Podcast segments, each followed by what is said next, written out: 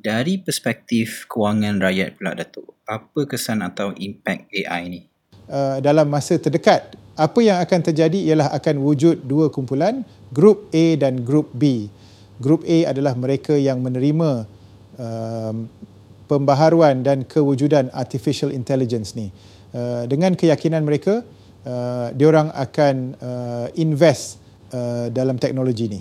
Ini berpotensi untuk memberikan peluang yang berlipat kali ganda.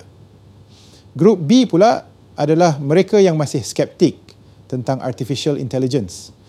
Uh, grup ni masih ragu-ragu potensi teknologi baru ni dan memilih untuk tak invest dalam artificial intelligence. Bila tak invest dalam AI, mereka akan terlepas dengan peluang ni dan rugi potensi untuk melipat kali gandakan rezeki mereka korang semua wajib sedar yang artificial intelligence super bull dah pun mula.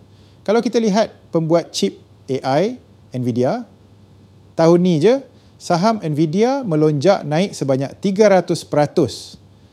So kat sini kita nampak uh, impact positif AI terhadap saham Nvidia. Baru-baru ni juga syarikat Nvidia melaporkan demand untuk chip artificial intelligence 50% lebih tinggi dari apa yang dijangkakan oleh Wall Street dengan demand yang melampaui expectation, Nvidia diramalkan akan terus menikmati giant record year kerana AI.